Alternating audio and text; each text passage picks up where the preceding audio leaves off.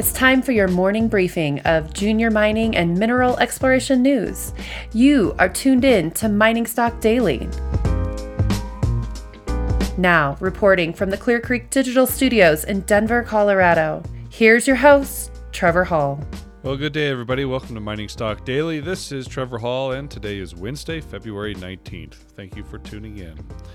After drifting aimlessly overnight, gold shot up from $1,589 to as high as $1,608 right after the stock market opened.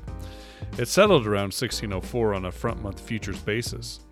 Although those uninformed attribute the move to more coronavirus fears, the Mining Stock Journal dismissively sneers at the logic, explaining that gold is starting to anticipate another round of massive central bank money printing, noting that even Germany's Bundesbank is now calling for sovereign stimulus in what will be a failed attempt to revive the global economy.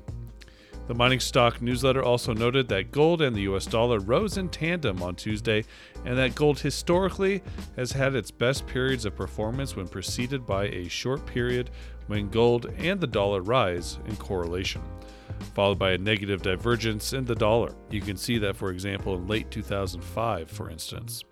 Silver shot up to reclaim $18, and the mining stocks per the Huey Index and GDX rose 3 to 4%. We'll get to the news out of the miners and explorers here in just a quick moment, but first, a mention of today's sponsor. This episode of Mining Stock Daily is brought to you by Corvus Gold. Corvus Gold is an advanced gold-silver exploration and development company focused on the North Bullfrog and Motherlode projects in Nevada. The company has been named a top 5 TSX gold equity performer 4 of the last 7 years and a multi-time top 50 OTCQX performer. Corvus Gold trades on the Toronto Stock Exchange with the symbol KOR and on the OTCQX with CORVF. Follow all the news from Corvus and its 2 mine projects with fast-tracked potential via the company's website at corvusgold.com. Here's what you need to know this morning out of the junior sector. Wesdome Gold Mines today announced additional results from the ongoing underground definition and exploration drilling at its 100% owned Kiena Mine Complex in Val d'Or, Quebec. Recent drilling has extended the gold mineralization of the A zone an additional 100 meters down plunge and now extends a total in excess of 830 meters. Highlights from the down plunge drilling included 114.8 grams per ton gold over 10 meters, and 86.5 grams per ton gold over 9.7 meters. In addition, definition drilling also returned 106.3 grams per ton gold over 10.5 meters. Wesdome also said the 79-level drift, consisting of 576 meters of down-ramp development and drill platforms, has now been completed, and 2 drills have been mobilized to commence drilling of the potential up-plunge extension of the Kiena Deep A zone. Previous limited drilling into the up-plunge area from the 67 level returned a number of good intersections that require follow-up.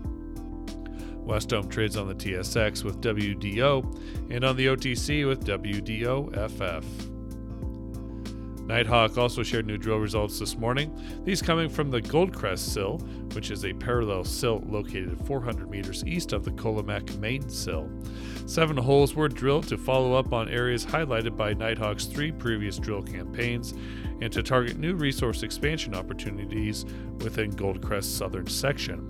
All holes intersected gold mineralization over a strike length of 400 meters. Highlights included 2 grams per ton gold over 68.5 meters and 6.95 grams per ton gold over 7.75 meters. Nighthawk said Goldcrest has been drilled significantly less than Colomac Main, thus the potential for new discoveries remains high. The company trades on the TSX with NHK and on the OTC with MIMZD. Oceana Resources shared the results from the final round of drill holes from its 45-hole 2019 drill campaign on the Twin Hills Central Discovery, as well as initial exploration holes at Twin Hills West, Cloud, and Barking Dog. At Twin Hills West, the company says 4 of the 8 holes there intersected gold mineralization, including 0.83 grams per ton gold over 28 meters and 1.08 grams per ton gold over 11 meters. The results of the drilling announced to date has advanced Twin Hills Central to the pre-resource stage, and work is currently ongoing with the aim of commencing the Phase 3 drill program before the end of Q1 2020. The aim of the program will be primarily resource definition and expansion drilling, including infill, step-outs, and deeper drilling, with the aim of systematically advancing Twin Hills to the maiden resource stage. Osino trades on the TSX Venture with OSI and on the OTC markets with OSIIF. Lion One Metals announced this morning that it has received assay samples from recent surface sampling at its new Navilawa exploration license, which is part of its Tuvatu alkaline gold project in Fiji. Results included 60.4 grams per ton gold over 0.4 meters, 94.8 grams per ton gold over 0.4 meters, and 17.9 grams per ton gold over 0.75 meters, and 83.6 grams per ton gold over 0.45 meters at Biliwi. The company said, although early stage, these results indicate high prospectivity along a 6-kilometer long corridor extending northeastward from the Tuvatu resource. As more data is collected, Lion 1 anticipates developing a pipeline of new drill targets in the area. Lion 1 trades on the TSX Venture with LIO and on the OTC markets with LOMLF. And First Majestic Silver says their total 2019 production of 25.6 million silver equivalent ounces was a 15% increase over its 2018 total and reached the top end of the company's guidance range.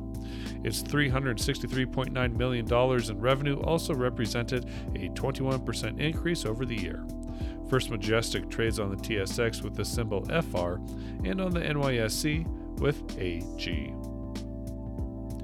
That's going to do it for us here today on Mining Stock Daily. Thanks again for tuning in.